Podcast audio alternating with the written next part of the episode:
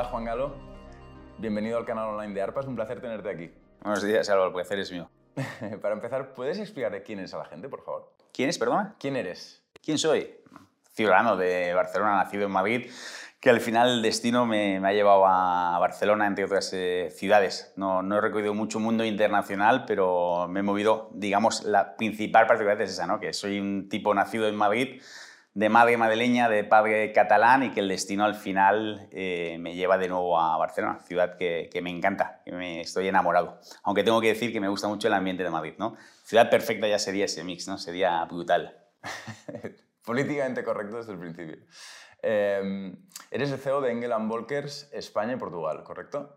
No me gusta nada esta definición, de hecho no me identifico a nada. Yo siempre digo que soy uno más remando en la organización. Alguien tiene que tener ese título al final, pero soy uno más remando en la organización. Pero sí, oficialmente, formalmente soy, soy el CEO. Y tendrás el salario del CEO, tendrás eh, las competencias, eh, ¿no? el poder del CEO. Bueno, tengo un salario alineado a las responsabilidades que, que me toca asumir a diario. Sí. Vale, ¿qué es Engel? ¿Qué, cuántos empleados sois? Eh, ¿Qué tipo de empresa es? ¿qué, ¿Cuántas operaciones cerráis al año? explica, empecemos por el principio. Ok. Bueno, lo, lo, lo, fácil, lo que yo creo que todo el mundo conoce, ¿no? Somos una compañía de, de real estate, ¿no? Especializada en el lujo, eh, intermediamos eh, propiedades, viviendas muy singulares eh, dentro del mercado lujo. Hace, estamos en todo el mundo y hace algunos años, en particular en agosto, ahora nueve años, que la marca decide que además de tener franquicias, porque tenemos más de 800 en el mundo, vamos a hacerlo nosotros de forma directa también, porque nos apetece y pensamos que lo podemos hacer bien y que tiene mucho sentido en las ciudades con más de millón, eh, millón, millón y medio de habitantes, el estar nosotros de una forma directa. Entonces, en Barcelona, porque tuve el gran privilegio de empezar este proyecto aquí en Barcelona, un proyecto que era a nivel mundial, decidimos llegar a un acuerdo con el actual licenciatario, que era un señor alemán publicista, que era un negocio más para él, porque su, su negocio principal estaba en Alemania, si no recuerdo mal, como digo, tenía una agencia de, de publicidad decidimos recomprarle los derechos de licencia y entramos nosotros a intermediar de manera directa. Entonces, la verdad que nos va muy bien y a partir de ahí replicamos el modelo. Cámara lenta, ahora tiro un poco para, para atrás. Vale. Hacemos lo mismo que hace un licenciatario. Cuando hago de licenciatario, hago de franquiciados, ¿vale? que estos que tenemos en todo el mundo, 800, unos 100 en, en, en España, en Iberia. Lo único que le damos volumen, le damos tamaño al modelo. ¿vale? Si en una franquicia el tamaño es XS, ¿vale? y hay un promedio de 5 consultores inmobiliarios, en esos centros de operaciones propio tenemos alrededor de unos 450, 500 consultores inmobiliarios. Pero lo que es el ADN, la esencia del negocio es exactamente la misma. Intermediamos inmuebles de, de alto standing. ¿vale? ¿Qué sucede? Que en Barcelona todos conocemos dónde están las propiedades eh, más exclusivas, más caras. Entonces, lo que hemos eh, continuado haciendo es, con la misma intención de mantener, sin perder ni un ápice de profesionalidad y demás, dentro de la realidad de cada zona, de cada área, que es muy singular, ¿no? queremos ofertar el mejor producto de cada una de las zonas. Y eso es un poco lo, que hacemos. Luego, además, pues también eh, estamos dentro del, mundo del, del, alquiler, que es muy interesante. Eh, intentamos, eh, porque eso es algo que hacemos de manera más residual y es algo más complejo, atacar todos aquellos activos del sector terciario, ¿vale? que es una división que le llamamos eh, England Commercial. Luego tenemos una división que se llama eh, Yachting, también estamos haciendo shuttle y compra-venta de, de, embarcaciones. Y por último, Aviation, también estamos dentro del mundo de la aviación, porque al final hay muchas sinergias ¿no? en, en todas esas líneas. No sé si te he contestado. Podría estar horas hablando de la organización, pero yo creo que sería, sería aburrido. Estos, digamos, es la, las grandes titulares de la, compañía. Compañía alemana, ¿no? que nace en el año 77 en Hamburgo. ¿no? El fundador sigue siendo uno de los principales eh, socios, eh, Christian Volkers. ¿no? Vive en Alemania, aunque veranea temporadas largas en, Mallorca. Es un enamorado de, de, España, en particular de la, de la isla tiene una casa muy, muy, muy bonita que además es parte, sí, más allá de ser bonita, eh, representa a la compañía, porque es una casa que de manera muy generosa el fundador de la, de la compañía, eh, Cere, comparte con todos eh, sus empleados, amigos, colegas en verano, ¿no? con, participando en un torneo de, de polo. Y es una oportunidad espectacular ¿no? para los que trabajamos de, poder conocer a gente de todo el mundo. ¿no? Eso no lo permite en la compañía ahora ahí, bajo el paraguas de, de Engalan Folkers, creo que son unas 12.000 personas y el aforo son 1.000, ¿no? con lo cual nos quedamos bastante cojo, pero es eh, súper enriquecedor ¿no? ver gente de, de, Estados Unidos o de cualquier mercado que normalmente no, no sería fácil. ¿no? Y, en España tenéis eh, centro comercial, ¿cómo lo has llamado? Eh, Centros de operaciones propio. Realmente el nombre comercial, como se nos conoce, es Metropolitan Market Center. Vale. En España y en Iberia tenemos cuatro. Tenemos Barcelona, que arrancamos en el año 2012. Tenemos Madrid, que arrancamos un año más tarde, más o menos.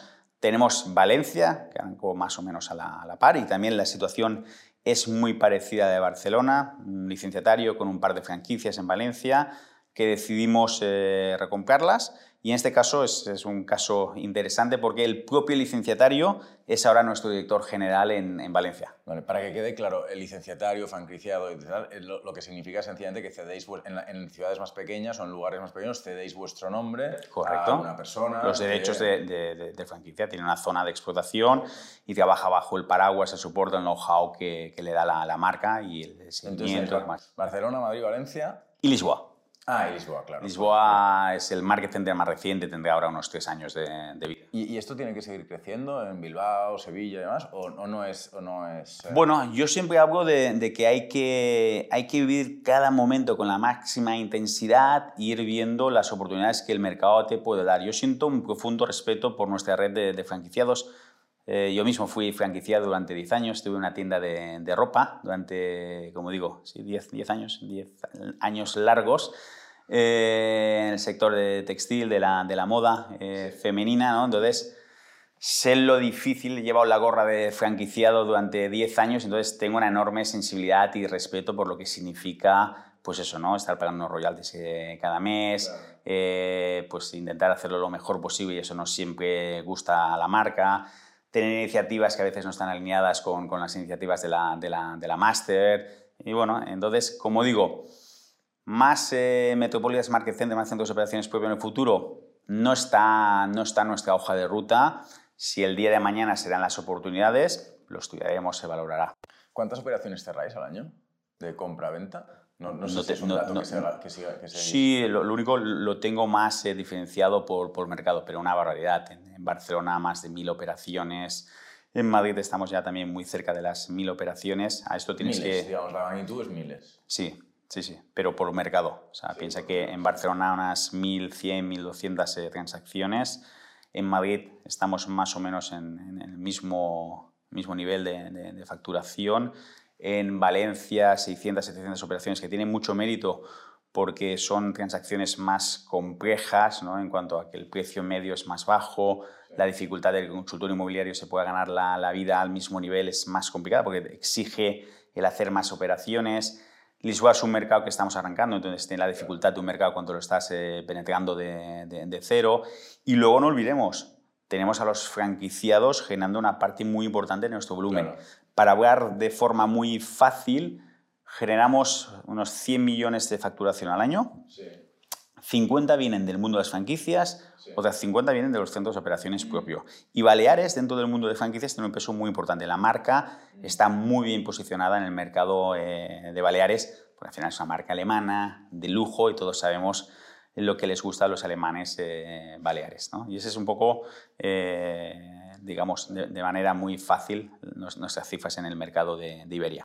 ¿A, quién pertenece Engel? pues como te comenté antes, al, fundador, ¿no? Y, después del fundador, como, como digo, la, hemos tenido la suerte de, que Christian Folkes ha sido una persona muy generosa que constantemente ha ido reinvirtiendo beneficios años tras años, tras años, y ahora ya hace unos años ha dado cabida pues, eh, a otros eh, inversores eh, de fuera. Y, bueno, pues como, como digo, ¿no? pertenece básicamente al, al, fundador de la compañía y ahora mismo pues algunos otros eh, accionistas. ¿Qué tal ha ido con el coronavirus? Bastante bien. ¿Habéis tenido que hacer ERTE? Fue muy difícil, fue muy difícil gestionar incertidumbre. Piensa que esto al final es una compañía de ventas donde estamos en contacto con las personas. A mí en particular me, me apasionan las, las personas y el estar en casa confinado y no poder tener esa cercanía fue muy complicado. Y sobre todo algo que no, me imagino que pasó, le pasó a todo el mundo, ¿no? Eh, la incertidumbre, ¿no? el no saber en qué momento íbamos a poder eh, salir a la calle y estar cerca de nuestros clientes y generar operaciones. ¿no? ese cierre fue muy difícil de, de, gestionar. ¿no? Sí, sí, eh, tuvimos que aplicar un ERTE, 50% de, de, la plantilla, con 50% de afectación que la empresa hizo un esfuerzo para, para compensar y alinearnos con el 100% y nada, pero aún así fue muy difícil, fue muy difícil de, gestionar. Pero a pesar de eso, eh, dices que bastante bien. A pesar de eso, cuando tú estás haciendo cálculos y estás viendo que en el primer mes de, de COVID tu facturación está bajando pues 25%, eh, en el segundo mes 50% y en el tercer mes 90% y te asustas muchísimo, sientes una enorme responsabilidad por el montón de gente que está trabajando y colaborando con la marca, salimos de la misma manera, con la misma eh, proporcionalidad, ¿no? Entonces, después del verano vimos la luz al final del túnel de una manera maravillosa. Nos sentó muy, muy bien el final de, año. Y hemos arrancado el año de una manera espectacular. Estamos con 15-20% por encima de nuestro presupuesto. Estamos muy felices. ¿Es posible que eh, Engel, que efectivamente estaba posicionada en torno al lujo, esté explorando mm, bienes o segmento de mercado un poco más bajo o diferente? Por supuesto, por supuesto. Como comentaba antes, las nosotros convivimos estos dos, modos de, estos dos modos de negocio que nos funciona de, maravilla porque estamos muy balanceados en el, en el mercado, ¿no? Como marca no nos interesa o no tiene mucho sentido a nivel empresarial estar en una zona chiquitita con recursos eh, propios a nivel de management, pero también a, nivel monetario. Y entonces ahí tenemos eh, franquicias donde hay un volumen transaccional que lo justifica, tener a un señor con, con, con cinco o seis consultores y su estructura eh, necesaria. Pero, sin embargo, en los mercados, como he dicho antes, Barcelona, Madrid, Valencia, tiene mucho sentido que lo hagamos nosotros de forma directa porque ahí el volumen es un volumen muy, muy sustancial, ¿no?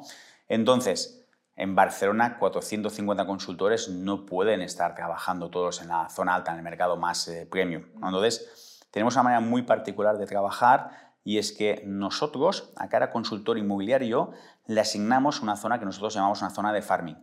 Y esa área geográfica es en exclusiva o está en exclusiva eh, para ese consultor.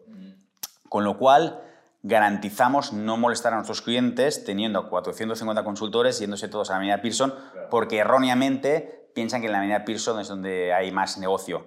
Que es verdad que el volumen transaccional y el precio medio de las viviendas es eh, lógicamente el más elevado que tenemos, pero al final se hacen muchas más transacciones en otras eh, zonas de, Barcelona. Entonces, estamos en todo Barcelona, de hecho estamos en el extraradio también, y como te decía antes, con la voluntad de tener el mejor producto dentro de la realidad de cada, de cada área. Eh, esto supongo que todas las agencias quieren el mejor producto en la realidad de cada área, ¿no?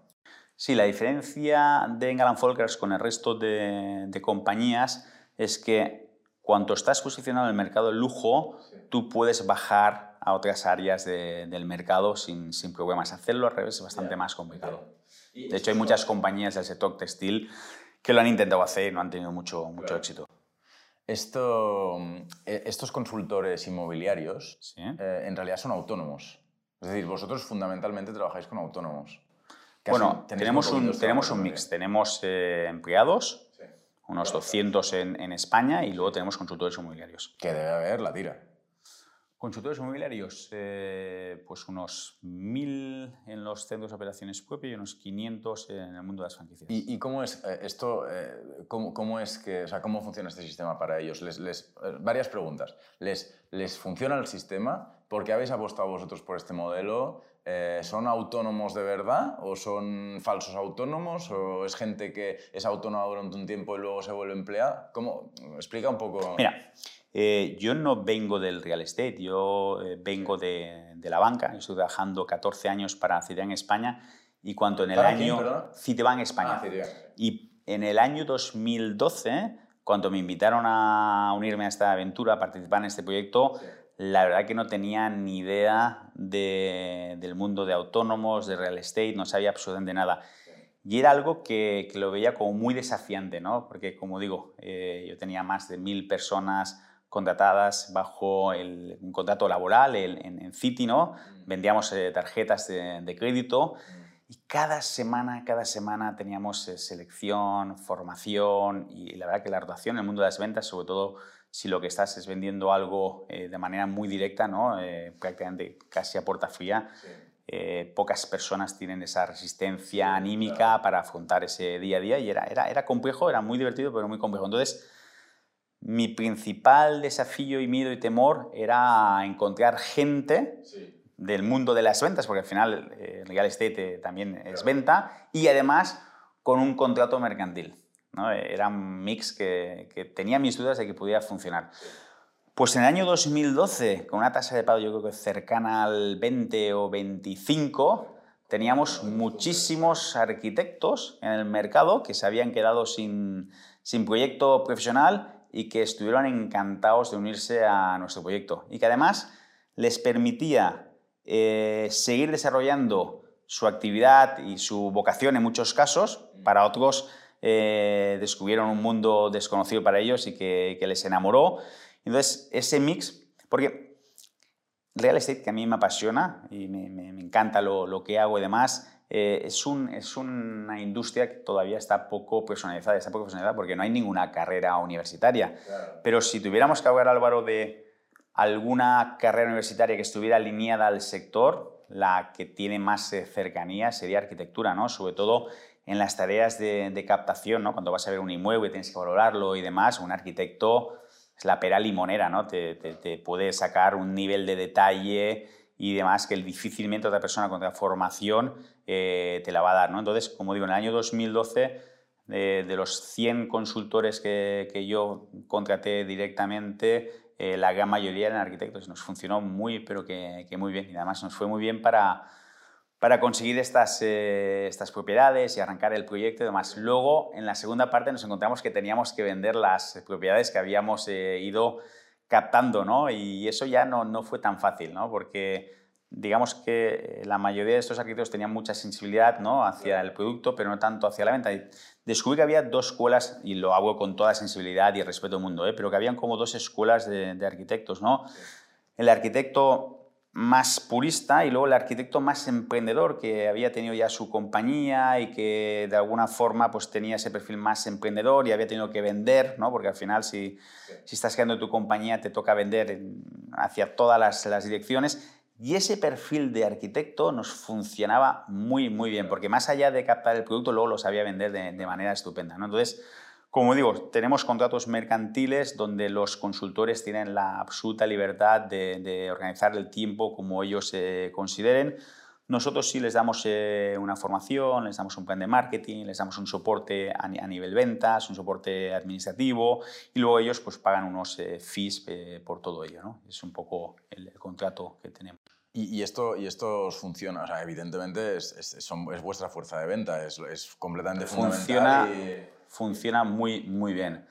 Funciona muy bien porque muchas personas eh, que en su momento salieron del mercado laboral por, por la circunstancia que fuese, pero tenemos muchas eh, mujeres que, que, tuvieron pues, eh, mucho éxito profesionalmente hablando y que luego querían tener ese éxito siendo mamis y se apartaron un poco, salieron del, del, circuito laboral y criaron a sus hijos y ahora quieren volver al mercado laboral, pero no quieren desatender eh, a sus hijos, este modelo les da muchísima flexibilidad. Pueden llevar a sus hijos al colegio, lo, eh, pueden estar haciendo visitas o captaciones o relacionándose con, sus colegas, les da un plan eh, social muy, muy divertido, es muy interesante las personas que conoces a través de la, de la, marca y como, como digo, ¿no? No, pierden esa flexibilidad, esa autonomía de decidir qué es lo que yo quiero hacer ¿no? y cómo me quiero organizar y si hoy es viernes y me apetece irme a la Sardaña o a la Costa Brava, pues yo decido y no tengo que levantar la mano y pedir permiso a un, tercero, ¿no? Eh, creo que para mucha gente puede ser difícil entender hasta qué punto vender es difícil. Es muy difícil vender. ¿Cómo es un buen vendedor? ¿Qué características tiene un buen vendedor? Ah, yo creo que antes de vender cualquier producto, cualquier servicio, hay algo que es básico y que, y que mucha gente descubre tarde, que yo intento enseñar desde el minuto uno, ¿no? Y está la, la, conexión, ¿no? el poder conectar con esa persona. Luego ya veremos el producto, del servicio, ¿no? pero creo que nuestro primer interés tiene que estar un poco focalizado a, a conocer a la persona, más allá de que luego le podamos vender un producto o un servicio. Si somos capaces de crear ese clima ¿no? que nos va a permitir estar relajados y luego poder hablar de cualquier producto o servicio, va a ser todo mucho más fácil. ¿no?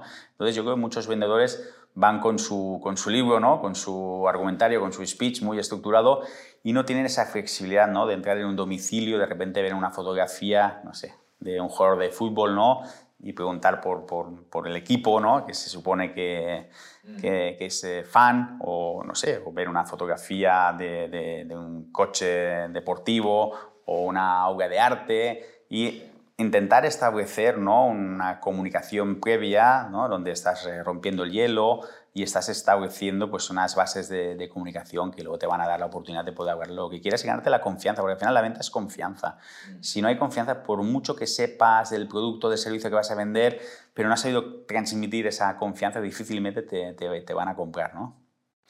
Y eh, vosotros ¿qué tipo antes de hacer la pregunta que iba a hacer, te, hago otra. ¿Qué tipo de cliente tenéis? Porque claro, lujo en el sector inmobiliario en España, eh, estamos hablando de, alemanes, de una empresa alemana que sirve a alemanes y a otros extranjeros, estamos hablando de gente local, de inversores, ¿qué, tipos de, o qué tipos, porque supongo que hay varios, qué tipos de cliente tenéis? Bueno, es importante Álvaro no olvidar lo que te comentaba. ¿eh? Nosotros, es, es verdad que si hablamos de la zona alta, tenemos eh, clientes que, que obviamente eh, tienen la, capacidad financiera para, pagar pues, pisos eh, muy caros, pero luego tenemos, pues no sé, 400 agentes que trabajan en el resto de, zonas en Barcelona donde hay producto mucho más asequible y vendemos también viviendas de 200.000 euros. Entonces, ¿Quién nos compra? Pues mira, nos compra clientes locales eh, en los últimos 12 eh, meses, porque el internacional desapareció, pero históricamente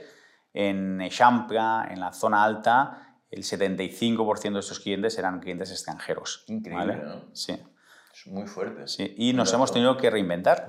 Estos 12 meses eh, pasados han sido difíciles de sentido porque el cliente internacional ha desaparecido y ha sido especialmente duro en Baleares, eh, como digo, y en las zonas donde tradicionalmente nos han comprado los extranjeros. ¿no? Pero nos ha venido bien y hablando el otro día con, con algunos consultores inmobiliarios les decía que, mira, esta era una área de, de, negocio, ¿no? era un target que hasta la fecha no nos había hecho falta y no, no habíamos no habíamos hecho reingeniería ¿no? para ver cómo enfocarnos al, local, qué poder ofrecer al local, ¿no? porque teníamos un producto más eh, pensado eh, en, un, target internacional que lo puede pagar, que no le importa pagar un precio eh, medio más elevado porque viene de, de, una ciudad como puede ser París, Londres, Roma, donde paga mucho más, pero que el local no, no, no está dispuesto a pagarlo. Entonces, ahora tenemos el saber hacer de, los locales y el de internacional que ya teníamos, con lo cual la combinación, el mix es muy bueno. Yo la verdad que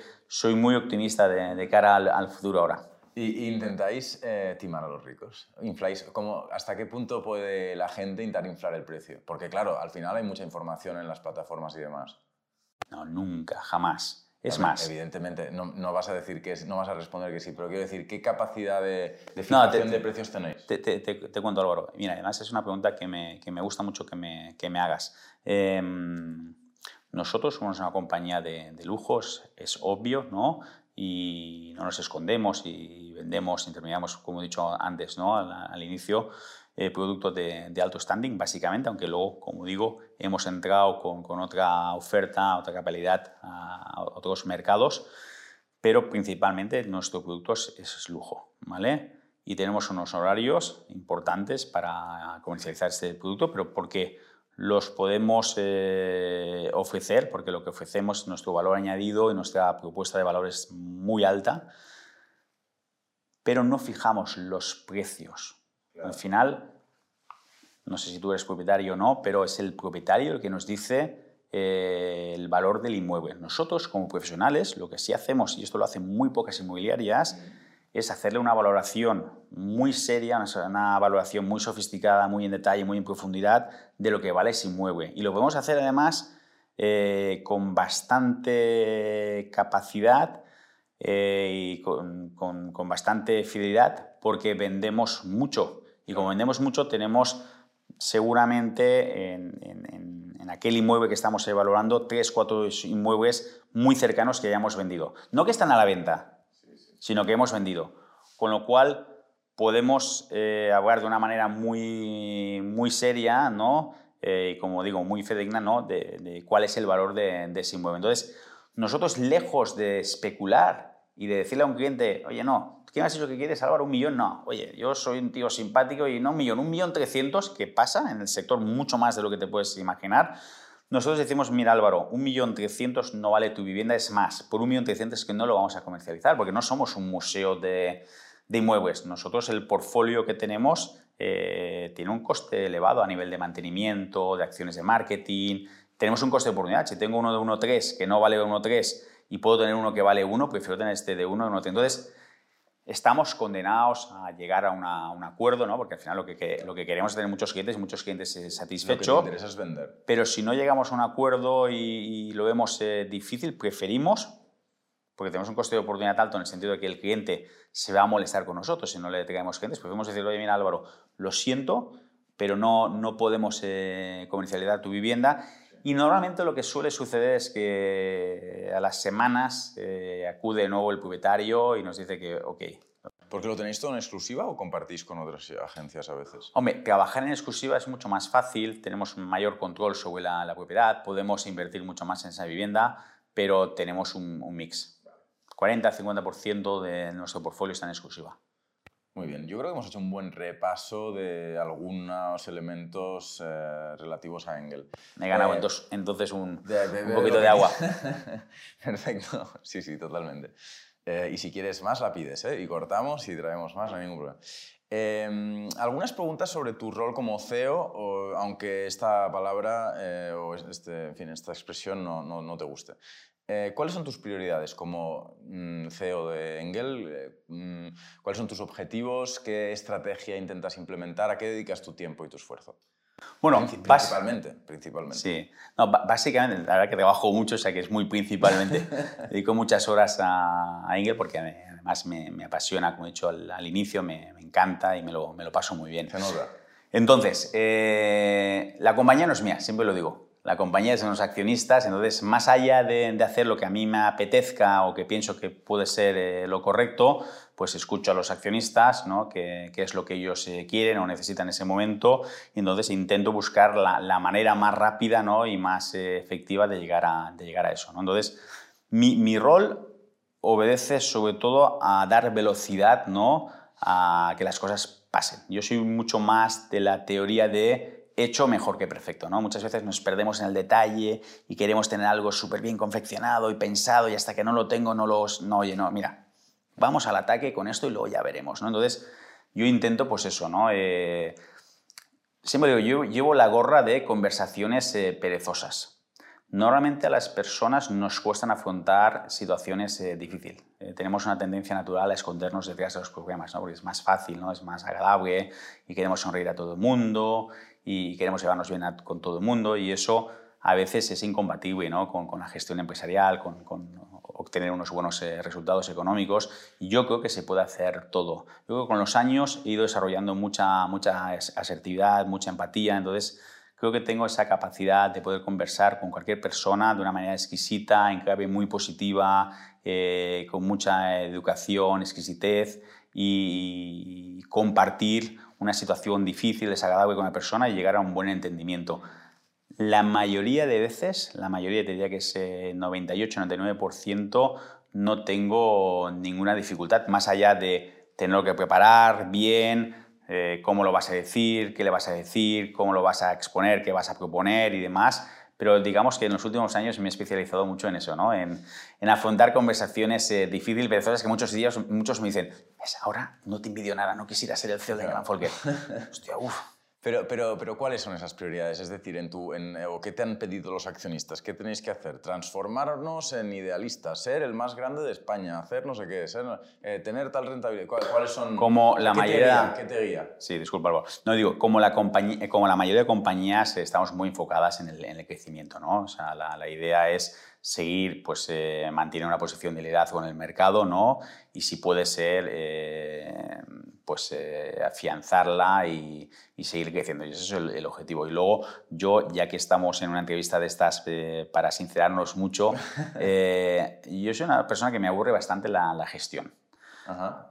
Las rutinas me, me, matan. Entonces, yo en ese sentido la compañía lo tiene muy fácil conmigo, porque yo después de nueve años eh, de alguna forma con, con, con, con unas, eh, vamos a decir, unas líneas estratégicas bastante claras, llega un día que yo me, me, siento con mi equipo y me planteo si, oye, queremos cada año seguir dando un 5% más o un 10% más, o intentamos hacer algo un poco más disruptivo que nos provoque una revolución en la cabeza. Porque cuando tú trabajas para hacer algo un pelín mejor, y ese pelín mejor es un 5, un 10%, un 6%, esto no te genera ninguna locura en la cabeza. Y a mí me gusta un poco eh, de vez en cuando, ¿no? Decir, oye, vamos a hacer algo que sea realmente distinto, ¿no? Y que que nos invite, ¿no? que provoque a pensar de una manera totalmente distinta, ¿no? a hacer cosas muy diferentes, ¿no? Para, sin perder el, el, el, ADN de la compañía, ¿no? los orígenes, eh, los, los, básicos, ¿no? pero oye, ¿qué podemos hacer? Entonces, yo ahora mismo estoy en un proyecto en el que estoy eh, hablando con, con, Hamburgo ¿no? para, para lograr algunos eh, resultados en la compañía. ¿no? no quiero entrar en detalles, pero, pero, te puedes imaginar, pues en materia de, facturación, en materia de, beneficio, ¿no? Y cómo lo podemos hacer. Y bueno, eso significa, básicamente, porque no hay, no hay, mucha, no hay muchos secretos y, es más, me ayuda a, vender la marca y a, seguir creciendo, pues es desarrollar los mercados que, ya tenemos. Creo que tanto el mercado de Barcelona como de Madrid, eh, Valencia no tanto, ya está en un nivel de madurez bastante alto por el tamaño que, que tiene, eh, y Lisboa son mercados que se pueden casi doblar, ¿no? Entonces, yo estoy pues eso, trabajando con mi equipo para ver cómo podemos eh, doblar esos resultados y hacerlo en el menor tiempo posible y eh, con los menores recursos. Es un poco mi trabajo, ¿no? el, estar pensando en, el qué, el cómo y el, y el, y el cuándo, ¿no? y, y, con quién ¿no? también. Porque ¿con, ¿con, quién interactúa el CEO de Engel en el día a día? Eh, ¿Quién te influencia? Ha quedado claro que los accionistas eh, te influencian. Eh, ¿A quién intentas influenciar? Mm, ¿Con quién te reúnes? ¿Promotores, inversores, entidades públicas, ayuntamientos? No, no sé, ¿de qué está hecho tu entorno? Mi entorno es básicamente mi entorno es de, la gente de, de Engel Foundation, que al final somos los que tenemos la, la capacidad de, de, provocar cambios, de hacer cosas. ¿no? Soy muy pragmático. Eh, yo todo aquello que, que, vea que, que, tengo poca capacidad de, de, mover, de, hacer cosas, no, no, no, soy mucho de postureo, por decirlo de alguna manera. ¿no? Entonces me reúno con, con el CFO, ¿no? con, con, el financiero, que es eh, miembro del consejo aquí en Iberia eh, junto conmigo. Luego dedico 75% de mi tiempo a estar con el equipo de, de operaciones, ¿no? analizando los principales KPIs y viendo cómo podemos eh, mejorar. Y estoy muy cerca de las personas, pero muy, muy cerca de las personas. Me encantan las personas, no me dan ninguna pereza, todo contrario.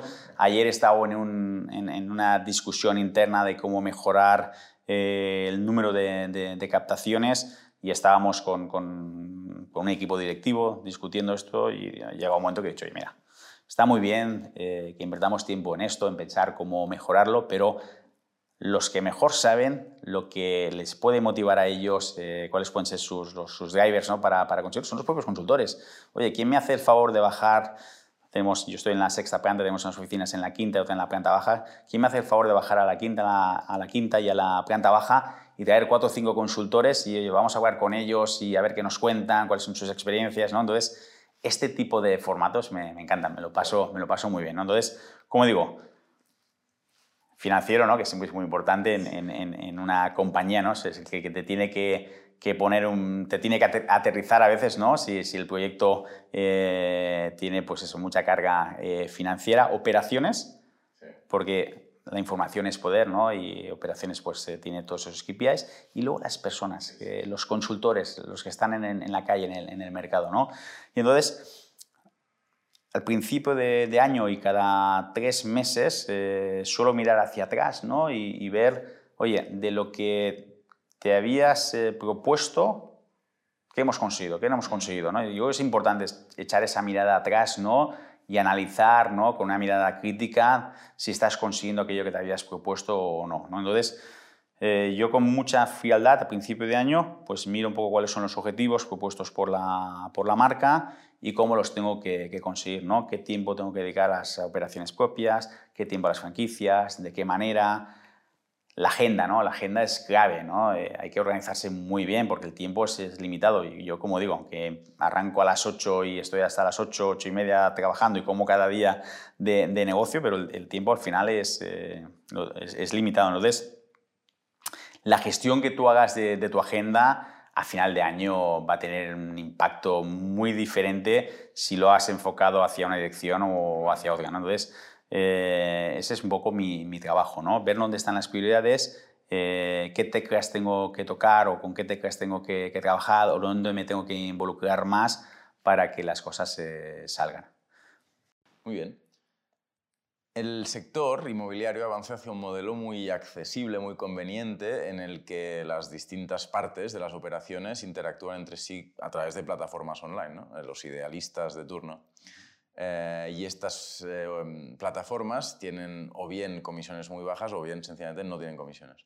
¿Esto pone en riesgo vuestro modelo de negocio, vuestra comisión del 5 o del 6 o del 4 o de lo que sea? ¿No, ¿No tenéis miedo de que estas empresas tecnológicas eh, bajen, en fin, ofrezcan comisiones mucho más bajas por un tipo de servicio parecido? Oye, Álvaro, sin ánimo de, de dar ninguna lección, porque vamos, me considero un tipo súper súper humilde y ya verás que nos vamos a ir conociendo más y lo vas, lo vas a ver. No, no me gusta hablar de comisiones. Lo de comisiones no, no me gusta. Yo prefiero hablar de honorarios, ¿no? porque al final yo considero profesionales las personas que, trabajamos con, que trabajan en, en la plataforma de, de, Engel y lo de comisiones no, no me gusta. Yo creo que es, no, no, es un, no, no, nos hacemos ningún favor hablando de, de comisiones, yo prefiero hablar de honorarios, ¿no? porque cualquier profesional cobra unos honorarios y es un poco lo, lo que hacemos nosotros no tengo ningún miedo, todo lo contrario, creo que es algo muy positivo, ¿no? Al final, la, digamos, la inmobiliaria tradicional, ¿no? Y más viendo lo que está sucediendo, lo que ha sucedido con el COVID y demás, lo que tiene que hacer es espabilar, ponerse la pila y, digitalizarse mucho más, ¿no? Y ahí estamos nosotros también, ¿no? Intentándolo hacer. Entonces, no tengo, mm, como digo, no, no, no, lo veo como una amenaza, más bien todo lo contrario, ¿no? Yo creo que va a ayudar como he dicho antes, ¿no? a innovar, a digitalizar el sector y, nos hace falta, ¿no? porque la experiencia al, cliente va a ser mucho más positiva si tenemos eh, tecnología, innovación, digitalización dentro de, nuestro sector que si no la tenemos. ¿no? Tú imagínate que yo ahora te tengo que enseñar seis eh, viviendas esta tarde, eh, tú no tienes moto, no quieres ir en moto, tenemos que ir en coche, vienes por la tarde, es un día complicado, no vamos a hacer otra cosa. Sin embargo, hoy tengo la posibilidad de ponerte unas gafas, o ver eh, propiedades como si estuviéramos eh, en ellas y podemos ver las cinco en, no sé, media hora, una hora a lo sumo y tú me dices, oye, mira, Juan Galo, estas dos, sí, las quiero ir a visitar y nos va a llevar esto una, una hora, ¿no? Y ya no te cuento eh, el beneficio para un consultor inmobiliario, ¿no? Que en el pasado dedicaba muchísimo tiempo a aspectos muy administrativos y no a aquello que realmente pues, eh, desequilibra el, negocio, ¿no? que sea conseguir más y mejores propiedades y, clientes. ¿no? Entonces, creo que la tecnología está muy bien, tenemos todos muy claro que, ha llegado para, para, quedarse, ¿no? el COVID en ese sentido ha venido bien, ¿no? ha sido como estar en una máquina del, del tiempo, ¿no? que hemos salido y parecía que habían pasado tres años y no tres, tres meses. Eh, en Engelford que nos estamos reforzando muchísimo también con nuevos CRMs, con muchas ideas, con una inversión muy, muy, muy fuerte en tecnología. Y este año seguramente va a ser un año muy importante para, para nosotros en ese sentido, pero el componente humano, ¿no? Eh, ese servicio, esa atención, eh, luego te diré una cosa, las eh, ¿no? que es como, como se les conoce a estas compañías, están eh, en las grandes ciudades, en Barcelona, Madrid, en, Valencia también, pero de manera muy residual o marginal si las ponemos en un contexto nacional, ¿no? Porque el, el, tipo que vive, no sé, en Albacete, pues eh, no, no, ha oído hablar de una, de una Protec, ¿no? Y luego te contaré más, porque tengo muchos amigos que están dentro de algunos Exengel, ¿no? Que están en, el mundo de las Protec. eh, la oferta inicial ¿no? es eh, pues esa, ¿no? son honorarios muy bajos, ¿no?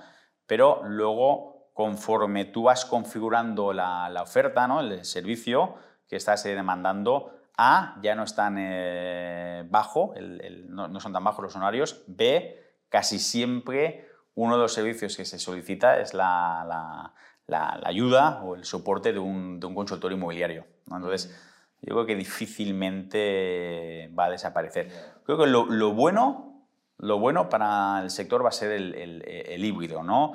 el dotar de mucha más tecnología eh, la, digamos, la inmobiliaria tradicional y sobre todo que a nivel de management haya ese mix, se fusione algo que no está pasando ahora. Ahora tenemos tecnócratas muy buenos, gente espectacular y, financieros también espectaculares, capaces de levantar eh, muchísimo capital. Pero nos dejamos una tercera pata que es muy importante, es alguien con un conocimiento de real estate, que al final es el ADN y es, lo, básico, para que esa PropTech al final acabe teniendo, teniendo éxito. Con lo cual, yo pienso que la transformación de las tradicionales, que tiene ese core business, ese ADN, que, a nivel conceptual nadie eh, le puede explicar a nuevo porque llevan haciéndolo muchos años, unido a esta parte tecnológica, brillante el, el, negocio. ¿Vosotros tenéis alguna relación con Idealista, Fotocasa y demás? ¿O, es puramente transaccional? es decir, eh, tenéis, eh, no sé, trabajáis juntos en la mejora de la propia plataforma, en la búsqueda de este modelo híbrido, de este modelo económico híbrido, o, en fin, o son unos, unos proveedores más y, y punto.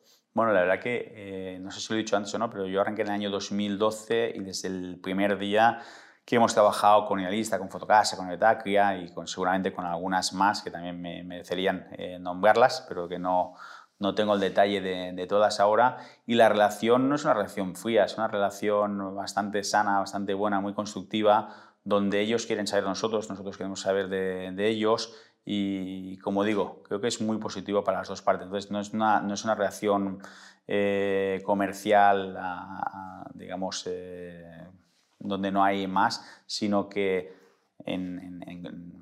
ahora, después del COVID, ¿no? hemos tenido que, negociar, trabajar mucho con ellos y la verdad que ha sido fantástico. Les, les estoy muy agradecido, ¿no? que han entendido que era un momento difícil el que estábamos eh, pasando, que necesitábamos ser un poco más ingeniosos, más creativos y nos han ayudado y la, la verdad que, que bien contento. ¿Por qué tiene tan mala reputación el sector inmobiliario? Bueno, eh, yo creo que eh, la primera razón, yo creo que es, como decía antes, ¿no? Porque no hay, no hay una carrera universitaria o unos estudios detrás. ¿no? Sí que es verdad que, hay formación específica y homologada y demás, pero no está tan regulado ¿no? como otros sectores. ¿no? Eh, ya no recuerdo si fue en el año 2002 o la verdad que no, no recuerdo, no hubo, hubo un partido político que, que, quitó digamos, toda esa regulación ¿no? y eso hizo que entraran dentro del, del sector pues prácticamente todo el mundo que, que, quería. ¿no? Y como digo, al estar poco regulado pues te encuentras gente de todo tipo. ¿no?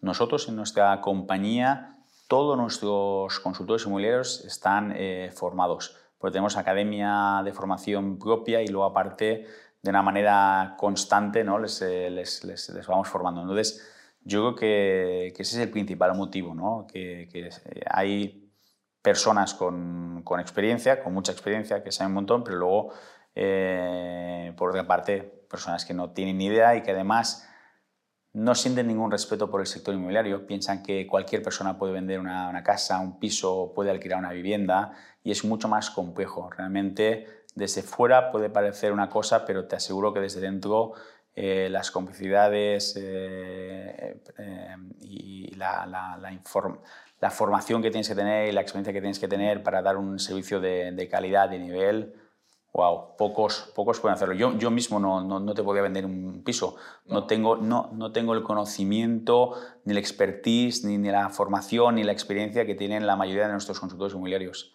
Yo te puedo hablar a lo mejor de tendencias, del mercado y demás, pero yo no, no, no te podría hablar con el nivel de detalle y la experiencia que tienen nuestros consultores inmobiliarios. Eh, está el tema de la profesionalización o de la falta de profesionalización, pero también está... Eh la especulación, ¿no? la palabra eh, que se oye muchísimo cuando se habla del sector inmobiliario. Entonces, respecto a la especulación, me gustaría hacerte algunas preguntas. La primera es, ¿hay especulación en el sector inmobiliario en España? La respuesta es bastante obvia. ¿Cuánta hay? ¿De qué tipo? ¿Qué, qué, cuál es el problema exactamente? ¿Qué, ¿Qué, hay detrás de la palabra especulación? ¿Qué, ¿Qué, realidad concreta existe? Hay especulación, yo creo que cada vez menos, pero sí la hay, es, es obvio que, que, sí. Y la especulación yo creo que viene pues que en los años de, de bonanza, ¿no?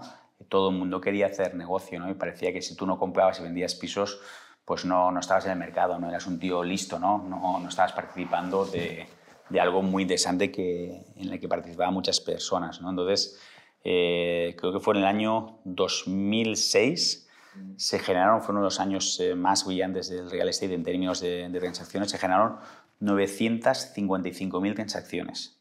¿Sabes cuántos préstamos hipotecarios se otorgaron? Un millón ciento cincuenta y cinco, una cosa así. ¿Qué significa eso? Que se otorgaron más préstamos hipotecarios que transacciones. Entonces había un montón de gente que estaba rehipotecando su vivienda para irse de vacaciones, comprarse el coche, entonces obviamente todo eso no, ayuda. Y en esa época había mucha demanda especulativa, como un 40% de demanda era especulativa. Hoy en día la banca también eh, ha aprendido mucho de los errores de, del pasado y a la hora de otorgar un crédito hipotecario ¿no? lo, lo hace con mucho más firmeza, mucho más rigor que, que en el pasado. Pero cuando dices que el 75% de los clientes en Barcelona, al menos en el sector del lujo, vienen de fuera o venían de fuera antes del coronavirus, joder. Bueno, Barcelona es una ciudad, aunque estamos empeñados en cargárnosla, es una ciudad espectacular y es una ciudad que, gusta a, los extranjeros en general. Nos gusta, bueno, yo soy enamorado de, de, de Barcelona y eso no es especulación, que venga al extranjero a comprar a Barcelona, es que es una ciudad súper atractiva, muy sexy, ¿no? que, que, que, enamora y que además los precios en Barcelona en relación a muchas eh, capitales europeas son precios muy, muy atractivos.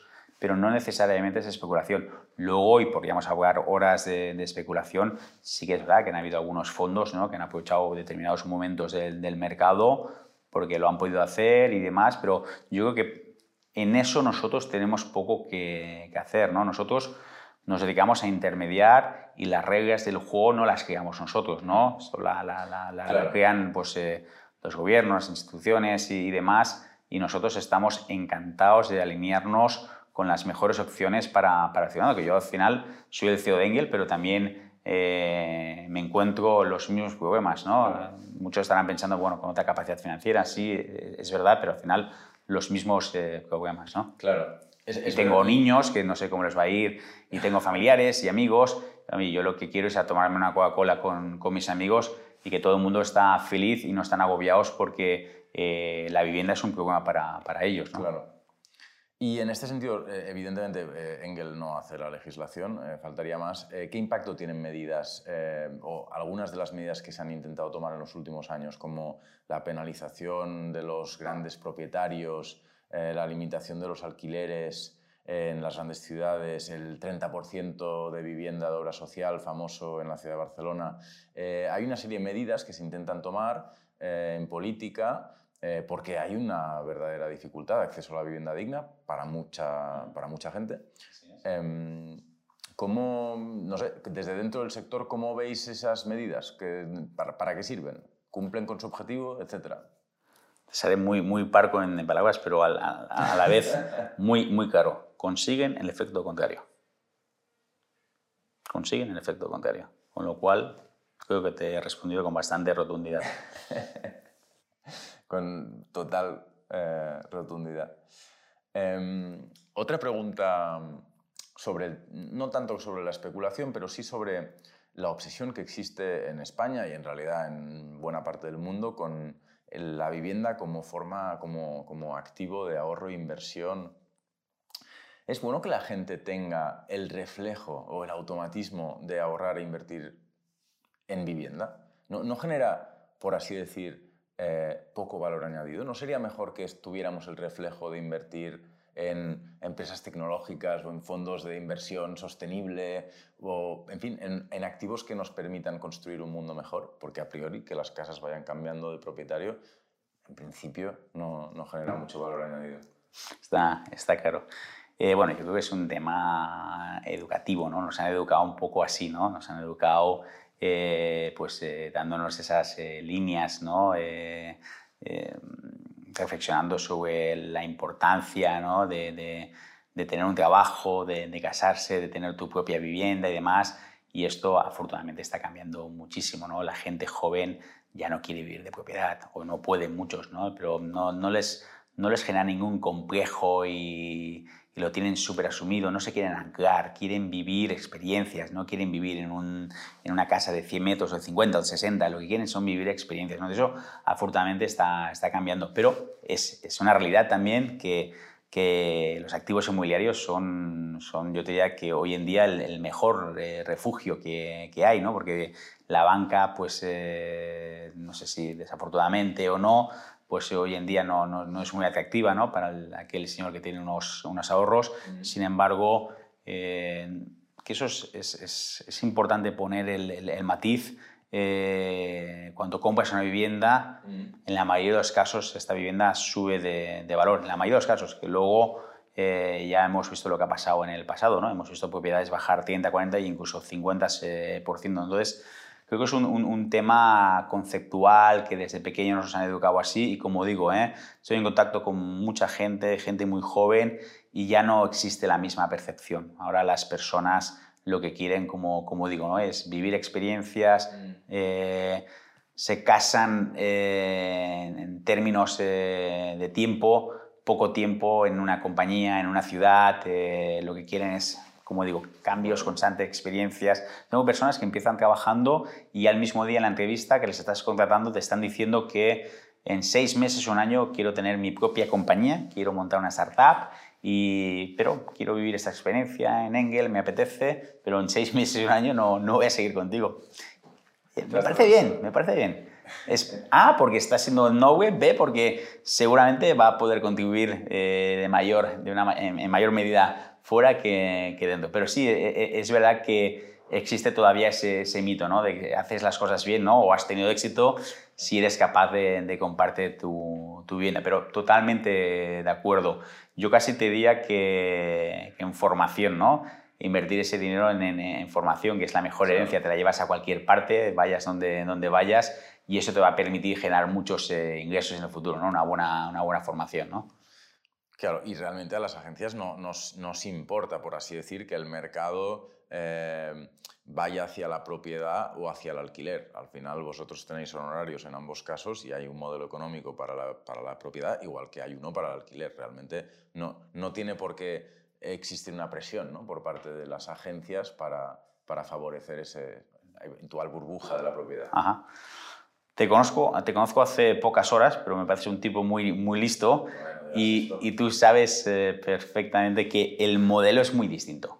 Al final, cuando vendemos una propiedad, eh, generamos unos horarios en base a esa propiedad, que es un porcentaje, algunas un 3, otras un 5, otras un 6, otras en algunos mercados un, un 10, ¿no? Y en cuanto al mercado del alquiler, pues se suele cobrar un 10% de la renta anual o una mensualidad, entonces el modelo es muy, muy distinto, ¿no? Es como 10 veces eh, inferior. No me lo he planteado nunca en, esos términos, la, verdad, pero para que te hagas una idea, Álvaro, nosotros del 100% de nuestra facturación, el 80% viene de, de la compra-venta y un 20% viene del mercado del alquiler.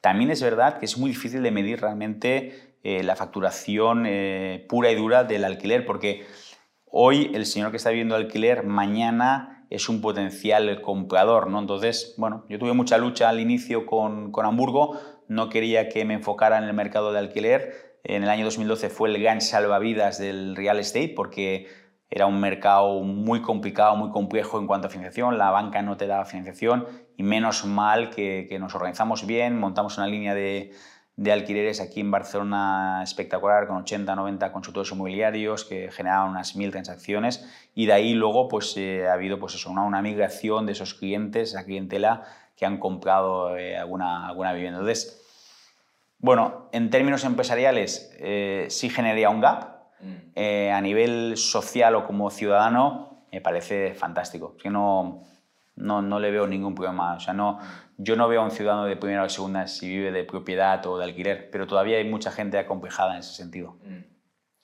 Parece que el que vive de alquiler le han ido peor las cosas en la, en la vida. Me parece una, una memez. También queda muy claro. Eh, en, en, casi contradicción con la pregunta que te acabo de hacer, te hago la siguiente. ¿Puedes darnos algún consejo para ahorrar o invertir en el sector inmobiliario? ¿Qué conviene que sepamos o que tengamos en cuenta? Y, o, o, preguntado de otra manera, ¿dónde inviertes tú tu dinero? Pues píllala por donde quieras. la buena me parece más fácil. no, e, es, es muy sencillo. Em, activo inmobiliario es obvio que, como comentaba antes, que, que es un activo refugio espectacular o que me, me, me, gusta, me siento responsable.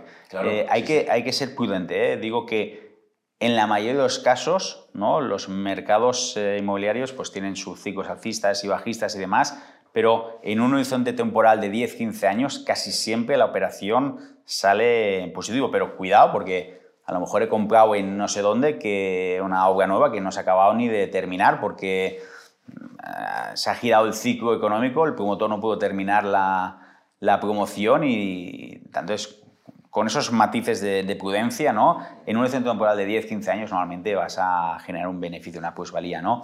Eh, ¿Dónde? En buenas localizaciones. Buenas localizaciones. Eso es básico. En, real estate la localización es clave. Es clave. O sea, no te puedes dejar llevar por el precio, porque es un precio barato, porque ¿qué es caro o barato? ¿no? Es todo muy relativo, ¿no? Yo digo que una cifra, ¿no? Una cifra está muerta mientras no se compara con otra, ¿no? 5 es mucho poco, en base a qué? A 10, a 100, en base a 10 es un buen resultado, en base a 100 es un resultado bastante mediocre, ¿no? Entonces, localización, importantísima, y dentro de lo que es la localización, la singularidad del inmueble, ¿no? Hoy en día eh, los áticos pues, están muy demandados, las plantas bajas, ¿no? porque tienen mucho, mucho espacio. Un ático, eh, estadísticamente, ya sabemos que, es una pieza eh, muy buena. ¿Por qué? Porque hay un 7% de oferta solo en relación al resto de, los activos, o de tipologías, mejor dicho, y lo vas a poder vender entre un 20 y un 30% más, más caro. Entonces, oye, buena localización. Ático, no, no, no, no fallas, ¿no? Pero en general. Y luego sí hay una tendencia importante y es que estamos viendo como que hay una, hay una demanda de mejora con el tema, con el confinamiento nos hemos dado cuenta que no nos gustan las casas donde vivimos. normalmente no pasamos tiempo, con lo cual ya me va bien, ¿no? Veo un poco la, tele, ceno, me voy a dormir y al día siguiente estoy en la calle, pero los, eh, los, meses de confinamiento no nos hizo, nos hizo reflexionar mucho sobre la vivienda en la que vivía, ¿no? Si estaba a gusto, si me, si me gustaba y mucha gente se dado cuenta que no, no le gusta la vivienda en la, en la que vive, ¿no? Y de ahí que hay esa demanda de, de mejora importante donde la gente está demandando pues Muchos vivir fuera de la ciudad, porque saben que vivir fuera de la ciudad les va a garantizar pues, el tener más espacio. Y luego las casas se están configurando de una manera diferente, ¿no? Eh, ahora es sí o sí una condición sine qua non ¿no? tener un espacio para, para, trabajar. ¿no? En el pasado nadie se planteaba tener un espacio para, para trabajar. ¿no?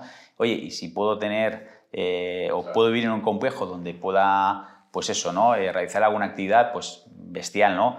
Antes ese formato nos venía bien para el fin de semana, ahora ya lo estamos demandando entre semana. ¿Por qué? Porque teletrabajamos y antes no teletrabajábamos, con lo cual no tenía ese, tiempo. ¿no? Entonces, bueno, hay, hay tendencias o el estancamiento. ha tenido un impacto real en, el, cambio. Sin duda, sin duda, sin duda. Así es.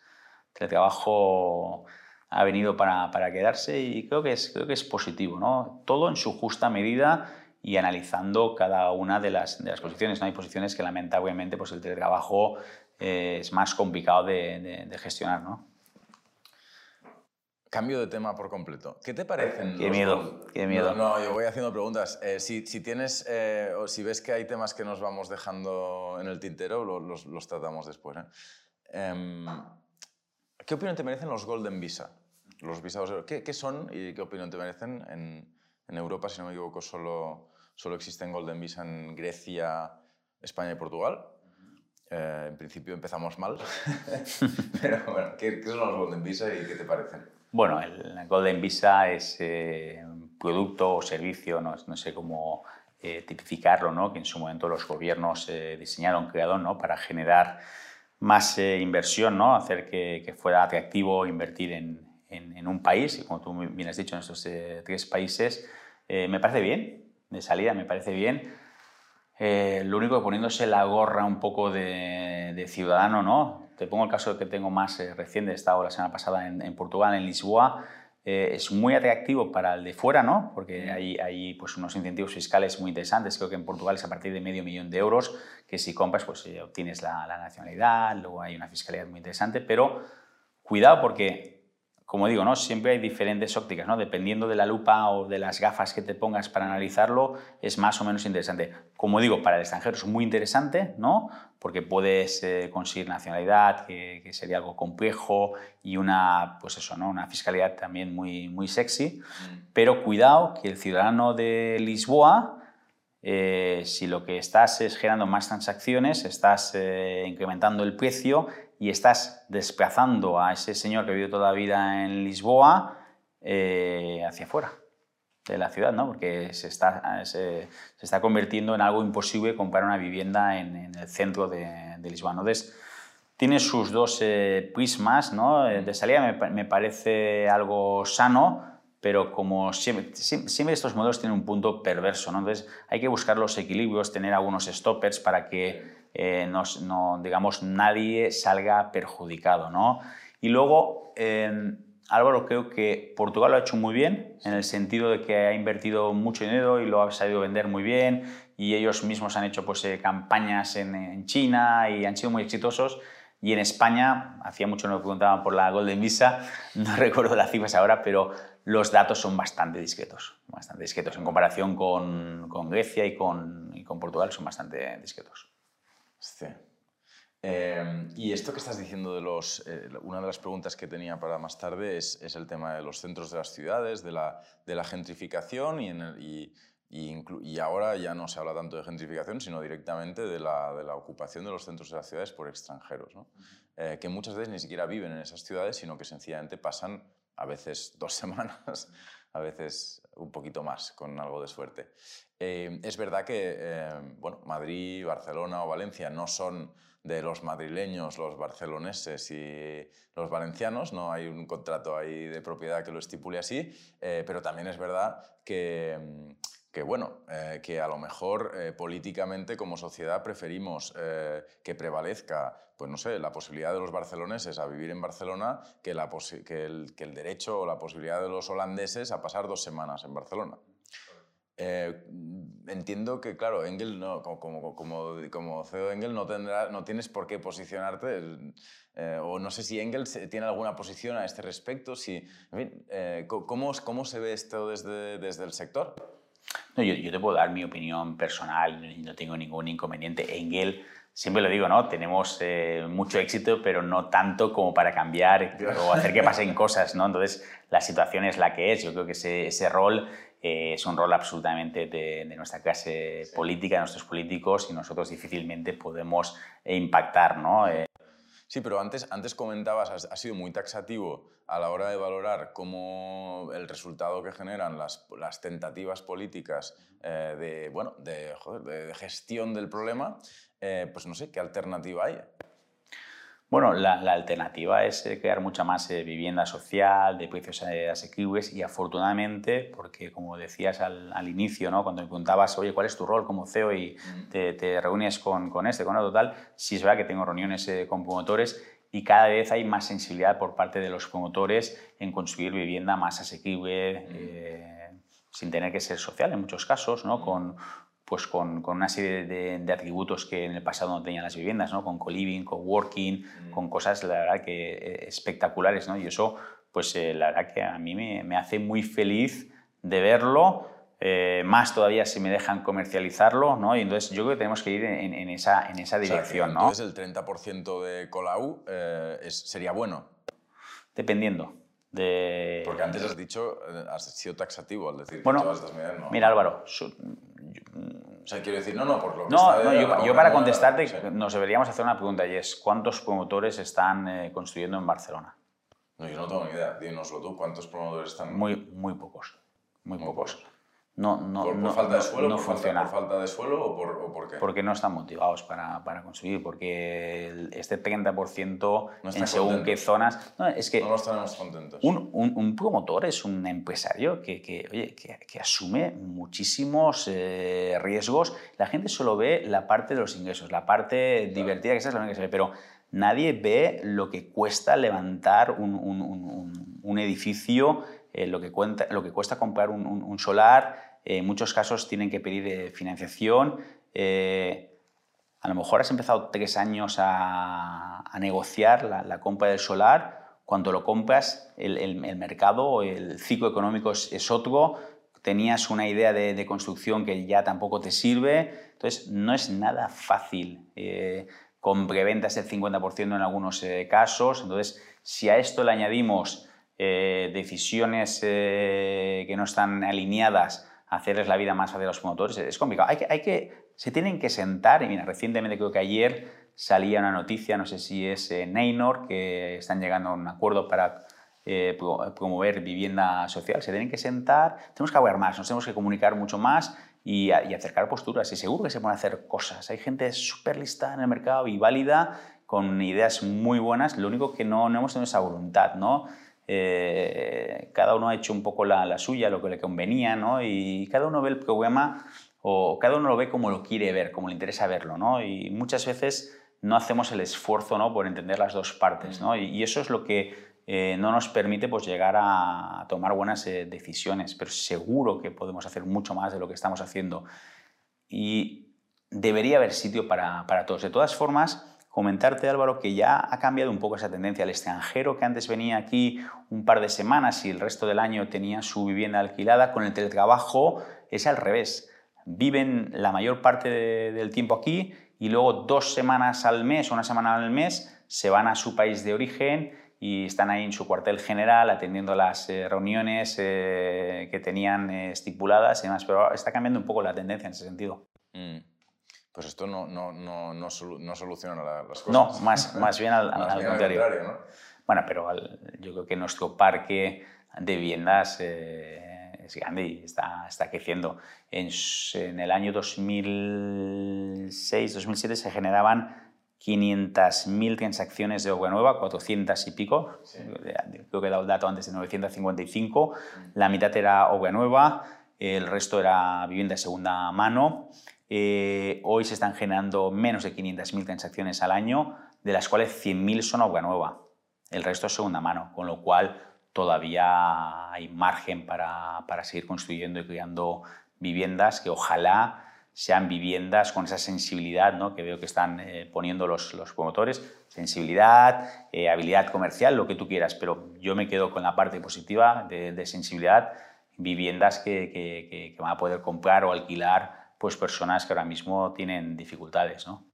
Una, pre- una pregunta de pura curiosidad personal. Eh, hace poco leí que eh, el, creo que es uno de los cofundadores de Privalia ha montado una, una- una empresa de promoción inmobiliaria justamente de, o de, de construcción sostenible. Sí. Te quería preguntar por la construcción sostenible eh, y por, por el lugar que tiene o que no tiene en el mercado inmobiliario, en el sector inmobiliario. ¿Es sensible, eh, ¿Son sensibles los clientes a esta temática? Eh, ¿Notas que esté habiendo algún tipo de cambio más allá de la regulación o de la legislación sobre la certificación energética?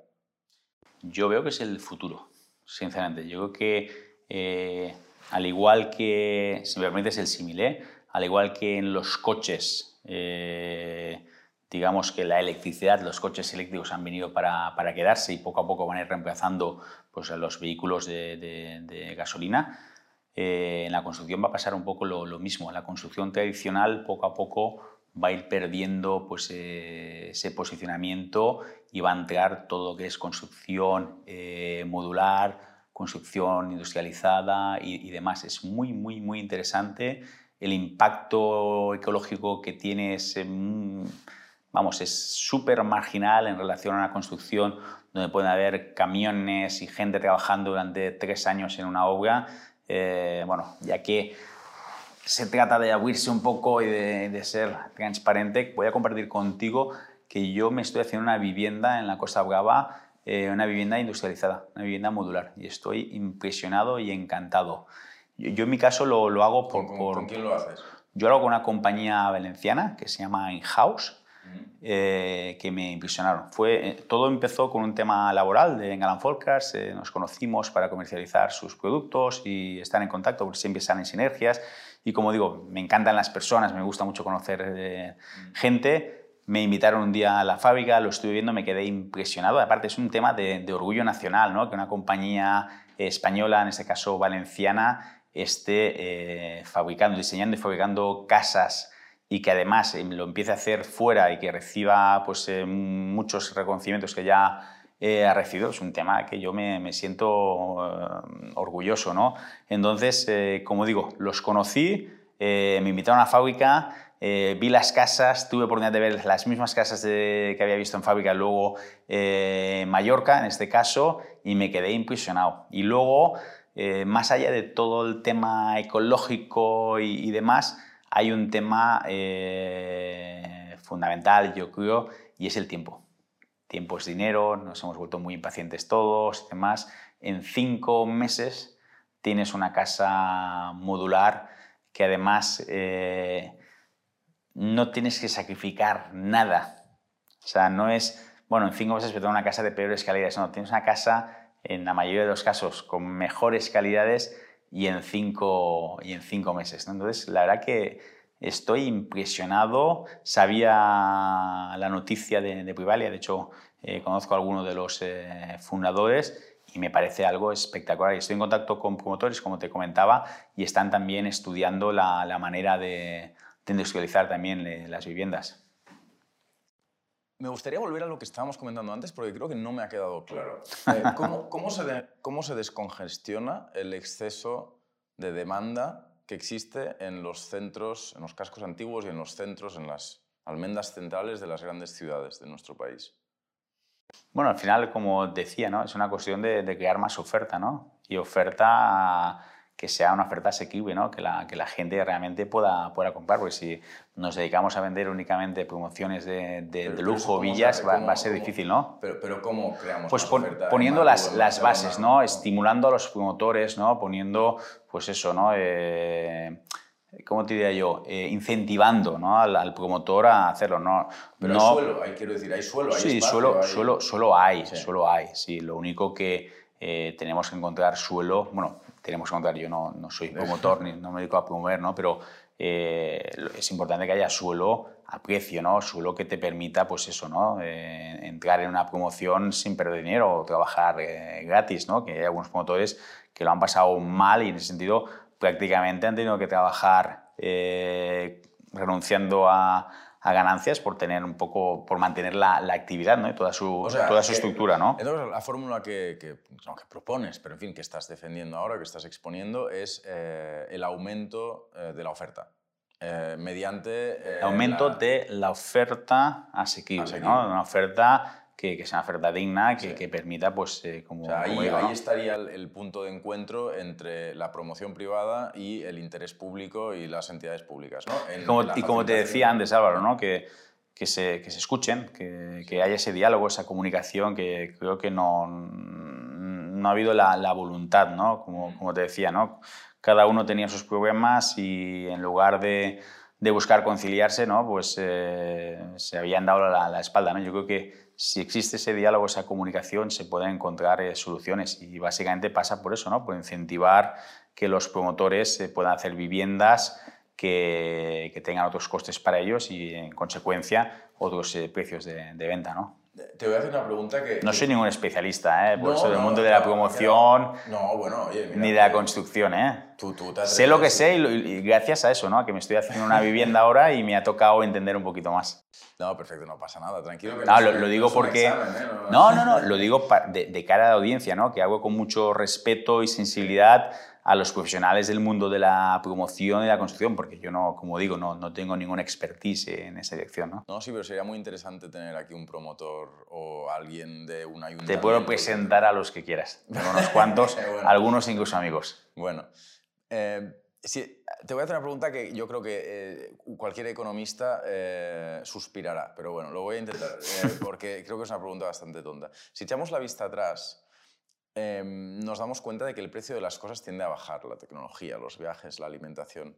Eh, en los últimos 50 años todo esto ha bajado de precio. En el caso de la vivienda, en cambio, ocurre todo lo contrario, tienden a subir.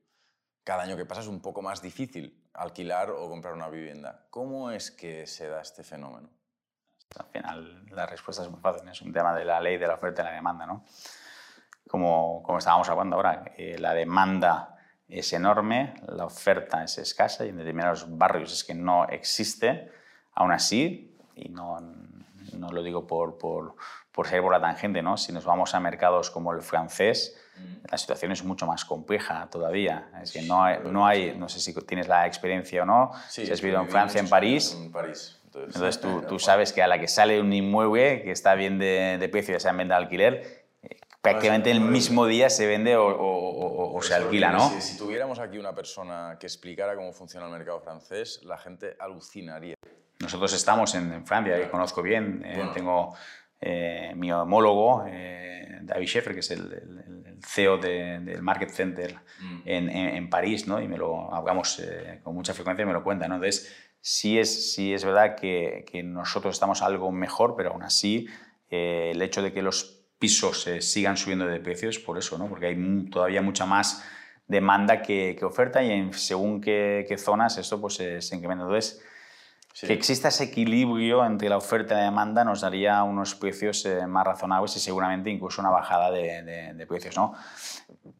no olvidemos que en el 2011, 2012, 2013 los precios llegaron a bajar un 50%. ¿eh? Sí. Especialmente aquellos que estaban mal ubicados y, demás. Eh, el producto de, de, más calidad, el producto más singular, pudo eh, mantener el, el precio algo más pero también bajó 10-15%. Lo que pasa que existieron grandes gamas de, viviendas que bajaron 40 y 50%, yo lo, lo recuerdo. Sí, realmente decía que era una pregunta un poco, bueno, eh, de dudosa inteligencia porque, eh, claro, eh, el, el, problema que hay con la vivienda es que los barrios están donde están, todo el mundo quiere estar en los mismos lugares y, y por lo tanto pues es muy difícil desarrollar demasiada oferta, ¿no? Y efectivamente, como, cuando, como has explicado... En fin, me estoy enrollando. Pasamos a la siguiente pregunta. ¿Qué consejo le darías al propietario de un piso ocupado? Esta, esta pregunta me parece muy divertida. Al propietario de un piso que ya, ya lo tiene ahí ocupado. Sí. Hay que llamar a desocupa, hay que... ¿qué hay que hacer? Voy a ser muy por ahí. Eh, hay, hay, que, hay que intentar eh, tener, prevenir, no, no, no ser reactivos, sino intentar prevenir, ¿no? Intentar que eso pues con alarma, con, con, unos sistemas que, que, que, pongan difícil el acceso a la, a la, vivienda. Pero una vez más, ¿eh? Creo que no es el rol que le corresponde al propietario que en su momento ya ha hecho el esfuerzo de comprar la, la vivienda, ha pagado sus impuestos y lo que quiere es recibir un servicio alineado a esos impuestos. Sinceramente, me parece algo muy triste que está pasando y que me, me genera mucha, mucha tristeza, ya te lo digo. O sea, escuchas eh, casos de de, señores mayores que quieren volver a su vivienda y que no pueden porque la tienen ocupada. O sea, me parece algo... no... ¿Y, y, si no has conseguido prevenir? Si no has conseguido prevenir, pues no te queda otra que intentar buscar los, los canales eh, legales, las alternativas legales. Eh, obviamente, eh, Es que te veo la cara y sé por dónde, por dónde vas. La, la, última opción debería ser un desocupa, que por cierto lo, lo, conozco al tipo, tengo, tuve la oportunidad de conocerlo, fue mi profesor de, de boxeo en un gimnasio aquí en Barcelona. Nada, buen, buen tipo, ¿eh? buen, buen tipo, una persona mucho más sensible de lo que la gente pueda imaginar, pero bueno. ¿Qué es desocupa? Explica a la gente qué es desocupa. Yo no conozco más que lo que haya podido ver y, y, y conocer, ¿no? Pues desocupa, entiendo que que han visto eh, qué opciones legales tienen para sacar a cupas de, de, un domicilio y, pues bueno, cobran ese servicio. Pero no, no sé ni, ni, cómo lo hacen. Me imagino que si siguen en el mercado es porque es viable, su negocio. No lo sé, no tengo ni idea, sinceramente. En todo caso, era tu, tu profe de, de, boxeo, ok. Sí, pero como digo, ¿eh? Pues de, de, yo no me considero una persona violenta y, y, en cambio el boxeo me apasiona es un deporte explosivo, que era sexauto, a, a, mí por, por, mi trabajo me genera pues eso, ¿no? Muchas cosas, mucho estrés, estar ahí eh, dándolo todo durante una hora, te quedas reseteado, ¿no? Y no por eso me considero una persona violenta, ¿no? El boxeo es un, es un deporte muy, muy bonito como puede ser la, la Fórmula 1 o cualquier otro, otro, deporte. Y lo poco que conozco, que a Dani me parece que se llama, me parece un tío bastante, bastante sensible y un tío eh, con una capacidad de, de, emocionarse importante. Y yo creo que la gente no conoce, eh, no conoce en profundidad, yo tampoco, eh, pero la verdad que eh, el haber coincidido en, en, este gimnasio y tener eh, personas que lo conocen, de él y yo luego he visto algunos vídeos suyos, eh, como digo, creo que hay que poner las cosas en contexto. Porque es, es, ¿crees que es un problema importante la ocupación en España?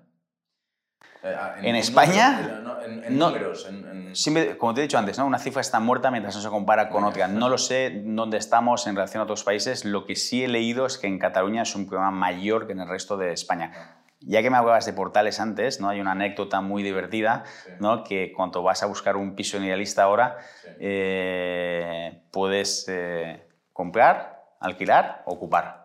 ¿no? Ah, pero esto no es verdad. No, no. no. Pensado.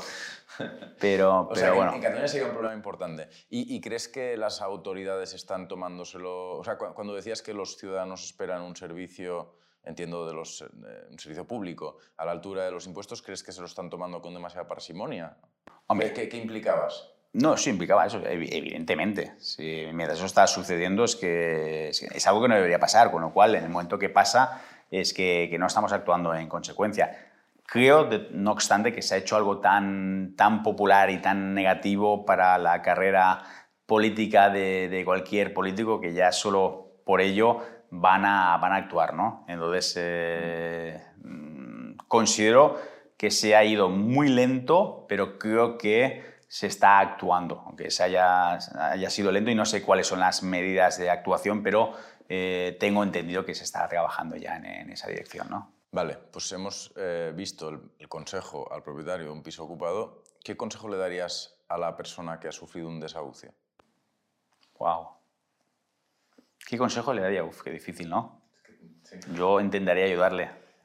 Solo te puedo decir eso, intentaría ayudarle porque eh, cuando lo ves en la tele, en tu sofá, en tu hogar y demás, eh, la verdad que a mí se me pone la, la, la, la piel de, de, gallina, ¿eh? O sea, uf. Eh, ¿qué consejo le daría?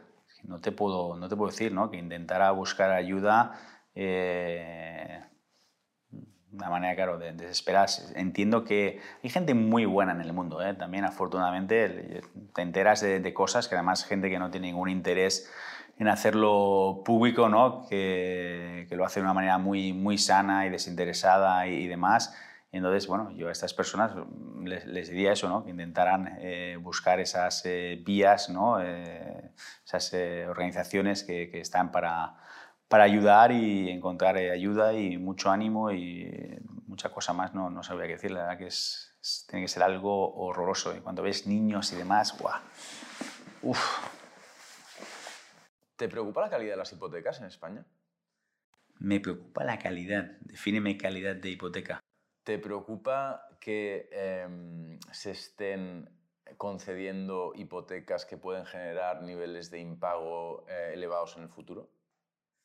Sí, claro. O hipotecas que generan demasiada poca rentabilidad para los bancos y que por lo tanto puedan generar eh, problemas en el sistema bancario. Me preocupa, evidentemente, me preocupa porque me preocupan los desahucios que estábamos comentando hace unos minutos, ¿no? Entonces me preocupa y, y, y mucho, ¿no?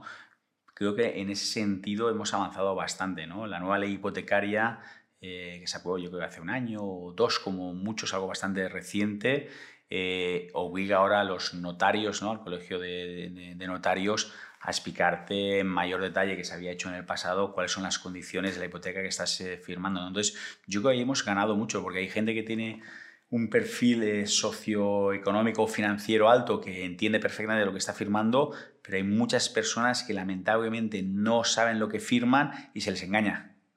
Y eso es muy, muy duro, ¿no? Eh, porque luego pasa lo que pasa, ¿no? Yo no sabía qué tal, qué cual, y se embargan eh, viviendas y hay avaladores por el medio y hay auténticos dramas, ¿no? Entonces, sinceramente, eh, chapó por la nueva ley hipotecaria, aunque demora las operaciones porque hay que dar 15 días, no sé qué historias y demás, pero me parece algo muy bueno ¿no? que se le dé al, cliente la oportunidad ¿no? en, un entorno más relajado, ¿no? no el día de la firma, ¿no? que el señor notario te está explicando qué es lo que está firmando, las consecuencias que tiene, ¿no? El, el, no pagar o las eh, veces que puedes eh, demorarte en el pago, las consecuencias económicas que, que, eso tiene y demás. Entonces, bien en ese sentido. ¿no? Eh, ¿Cómo me has definido la calidad? Perdona. No, no, no, creo que has, ah. contestado muy bien. Está, la, calidad de las hipotecas, pues eh, se puede, efectivamente, la, la, pregunta es bastante, es bastante poco clara, pero creo que se podía pillar por ahí. No, yo creo que los, los bancos, Álvaro, no tienen ningún interés en que tú el día de mañana no, no les pagues, ¿no? Porque lo único que va a suceder detrás de, creo que son 12, 13, 14 impagos, es que van a empezar a los, los, trámites, ¿no? las gestiones para embargarte la, la, vivienda y no son, no son agentes inmobiliarios, no quieren tu, tu, vivienda, lo que quieren es que les, que les pagues, ¿no? Lo que para ello, eh, obviamente, lo que tienen que ser muy rigurosos a la hora de conceder crédito, no conceder créditos a personas que van a tener más de un 30-40% de, de, de, nivel de endeudamiento con, con, el pago de esa código hipotecaria. Eso, eso no deben hacerlo nunca y creo que se ha hecho en el pasado. Pero tú sabes que ha, existe, ha existido en el pasado y probablemente vuelva a existir dentro de muy poco porque he visto cómo vamos a volver a pasar. Eh, ha ocurrido que dentro de los propios bancos hay mucha presión para generar resultado de corto plazo. Hay una guerra eh, de tipos de interés en las hipotecas ahora mismo en marcha muy, muy, muy violenta, pero también ha habido el problema de los objetivos de los, de los comerciales de los bancos. ¿no? O sea, los, bancos ya no venden hipotecas, venden televisiones, teles, eh, móviles, eh, relojes, de, todo. No, ahora hablando en serio, como decía, contento por la nueva ley hipotecaria porque pienso que nos va a ayudar a que haya menos eh, morosidad. La morosidad me da un poco lo, lo, mismo, pero sobre todo que no hayan eh, dramas como los que, de los que estábamos hablando. Y luego, otro tema que creo que, que ayuda ¿no? a, a, que las operaciones que se den en el futuro sean más rigurosas son las tasaciones. ¿no? En el pasado, tú hablabas con el tasador y le decías qué es lo que querías o qué, qué es lo que necesitabas. Hoy en día también es un, es un sector mucho más regulado que tienen sus auditorías y, donde no puedes eh, estar eh, haciendo tasaciones que no estén eh, a precio de, mercado. Entonces, creo que las dos cosas ayudan, ¿no? Sí, son dos mecanismos que, sin lugar a duda van a hacer que en el futuro no, no, hayan, no hayan por lo menos tantos, tantos casos. Y sinceramente, yo veo a la banca, porque trato bastante con, con los bancos, a la banca más rigurosa y con la lección aprendida del, pasado, ¿eh? en cuanto a ya no doy el 110%, doy el 80% o el 70% en función de si es una vivienda o incluso menos si es una autopromoción, en función de, tu perfil, de tu nivel de, ingresos. La verdad que no, no creo que estén regalando las, las, las hipotecas o concediéndolas eh, con la ligereza que se ha hecho en el pasado. El Santander quiere ofrecer hipotecas al 100% a menores de 30 años ahora. A menores de 30 años. Sí. Yo lo veo positivo. Siempre y cuando el nivel de endeudamiento no esté en un 60%, porque si no ya sabemos lo que va a pasar. Mm. Un señor que gana... claro, todo es relativo, ¿no? El, el, el 30% de endeudamiento de un señor que gana 1.000 euros es una cosa y de uno que gana 10.000 es otra, ¿no? Estamos hablando del mismo porcentaje, pero claro, al primero le quedan 700 eh, euros para vivir, al otro 7.000. Entonces eh, cambia mucho la, historia, ¿no? Pero que esté ofreciendo el 100% me parece bien porque muchos jóvenes no han tenido la oportunidad de, ahorrar pues un 30%, es el, es el 20% que no te suelen dar más el 10% de, de gastos, ¿no? Y si no tienes ese 30%, difícilmente vas a poder acceder a la vivienda y el tiempo muchas veces para ahorrarlo a lo mejor te coge con 40 años viviendo en casa de tus padres, ¿no? No es, muy agradable, ¿no? Hay, hay, muchas agencias que también hacen de brokers de hipotecas. Es un tema que también se ha tratado mucho últimamente. Eh, se ha tratado porque, en fin, porque hay un conflicto de interés evidente, a mi parecer, entre ¿no? el papel de, de, intermediario, de intermediación y, y el de y el de, y el, y el de encontrar luego una hipoteca para, para ese producto. Eh, y lo que ocurre es que muchas veces las, las agencias transmiten información modificada, eh, engañosa incluso a, a, los bancos y los bancos también se dejan engañar de tal manera que la hipoteca bueno, pues tiene más probabilidades de salir. E, es, eh, no, tendría que haberlo planteado como pregunta, lo siento, pero ¿qué, podemos decir sobre esto? Yo leo entre líneas alguna, alguna pregunta al respecto. yo te diría que es como todo en la vida. Hay brokers hipotecarios profesionales, tíos eh, legales eh, y que trabajan muy bien y de manera muy, muy fina. Y luego me imagino que como en todos los sectores, y en este también, hay pues, eh, brokers hipotecarios pues, que no, no, no, lo hacen bien. Yo tengo que decirte que trabajamos con brokers hipotecarios porque tenemos a veces hipotecas difíciles de, extranjeros, de, de, orígenes que para la banca tradicional no, no, son fáciles de gestionar y ellos son especialistas o, o, conocen con qué bancos lo tienen que hacer y de qué manera lo tienen que hacer con los que trabajamos nosotros, chapó, chapó. Lo único que te diría es que son caros. ¿Por qué son caros? Porque no quiero decir que se aprovechan, ¿no? Pero saben que son la única alternativa que tiene ese cliente para conseguir crédito. Mm. Entonces la pregunta tendríamos que hacérsela al, cliente y seguramente me conozco la, respuesta, ¿no? Eh, quisiera pagar menos por, por, por, ese servicio, seguro. No quisiera pagar nada porque no debería pagar nada, ya va a pagar unos intereses eh, a lo largo de, de, la vida de esa hipoteca, ¿no? Mm. Eh, estos brokers hipotecarios funcionan con, con un fee o con, con, con, unos honorarios ¿no? que, que piden ¿no? a cambio de, de, ese servicio. ¿no? Te consiguen una hipoteca que seguramente tú no hubieras conseguido yendo pues, a cualquier eh, banco de, de, calle, ¿no? por decirlo de alguna manera, y ellos te la, te la consiguen a cambio pues eh, aunque luego te ponen esos honorarios en la cuota, ¿no? te, lo, te lo repercuten en el, en el coste de, la vivienda, pero bueno, no deja de ser dinero, ¿no? Dinero que precisamente la persona que está acudiendo ahí es porque lo necesita más que, otros, ¿no? Entonces, bueno, yo volvería otra vez a decirte que esto es algo que no, no podemos solucionar nosotros y que debería solucionar pues, nuestro sistema político y financiero. Vale, pues vamos a terminar, Juan Galo. Eh, y para terminar, me gustaría pedirte primero que nos dieras un consejo para pensar bien. un consejo para pensar bien. Wow, no, no creo que esté en la posición de dar consejos y menos para pensar bien. Pero bueno, yo te voy a contestar de aquella manera. Te voy a decir que busquemos tiempo para pensar.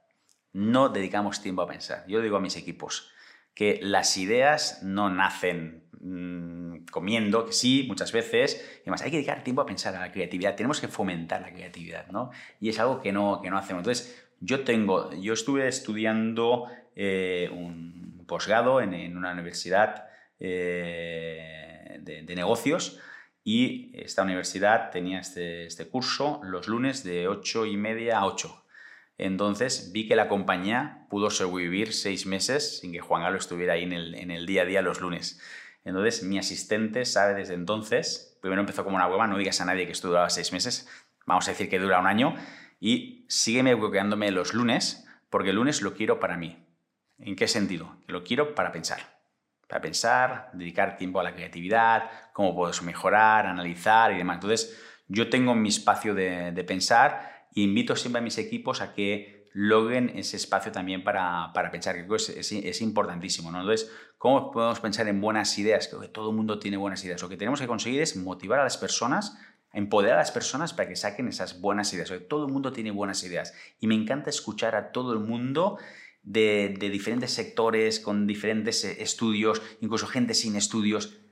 Es impresionante lo que un ser motivado, con compromiso, con pasión te puede llegar a, a, contar y a compartir. O sea, no sé si te he contestado. me, enrollo, me enrollo mucho. no pasa nada. Son entrevistas muy largas. Eh, a ver quién está aquí todavía. Sí, eh, correcto, está pensando lo mismo. Bueno, a lo mejor muchos han querido al final. Se han saltado una parte, para ver, al final. los consejos del final. Y, el, y la última pregunta esta vez. Eh, ¿Podría recomendarnos tres libros y un invitado o una invitada para el canal? bueno, eh, libros. Yo leo casi todo lo que leo, soy muy pragmático, no sé si lo he dicho al principio o no, seguramente me, me he repetido muchísimo eh, cosas de la, de la edad ya, de la memoria. Yo leo mucha eh, narrativa empresarial, Ajá. porque me gusta lo, lo que hago y quiero mejorar constantemente, entonces leo muchos libros eh, empresariales. Eh, también recuerdo casi el tiempo que hace que no leo los, hijos que tienen, los años que tienen mis hijos, ¿no? Pero, por ejemplo, de, de, de Cero a Zara fue un libro que me, que me impresionó y me gustó mucho, ¿no? Entender eh, la manera de pensar, ¿no? De, de, Amancio, ¿no? Es un libro que he leído hace 15 o 20 años, tocho así, eh, recuerdo haberlo leído en Mallorca, y fue un libro que me, que me gustó mucho, ¿no? Eh, aprendiendo de los mejores, ¿no? Es un libro que recoge pues eso, ¿no? los consejos de gente muy potente, pero no del mundo empresarial, ¿eh? del mundo de los deportes, de los negocios, eh, filósofos, y pues eso, ¿no? en una píldora, píldora grande, pero que tardarías mucho si quisieras leer a todos los autores eh, por separado, ¿no? pues también es muy interesante. Es el libro negro del emprendedor, ¿no? porque emborrachamos siempre de los éxitos de las personas, pero no queremos aprender de los fracasos, donde yo creo que ahí está realmente lo, lo interesante. Es, yo leo cualquier eh, libro como, como comentaba, eh, empresarial y luego mucha revista especializada en, mi sector y demás. Y es una pena porque he dejado el mundo del motor, que me encantan coches, motos y demás, porque no, no tengo tiempo, entonces intento focalizar el poco tiempo que tengo en, eso, ¿no? en, intentar crecer eh. Invitado, wow. No tengo ni, ni idea. Hay mucha gente, invitado, invitada, hay mucha gente interesante. No sé si porque me has estado hablando de, de, de promotores, de casas modulares, pues tal vez te, te, propondría pues, a Rubén Navarro, que es el CEO de, de Casas In-House. Vale. No lo sé.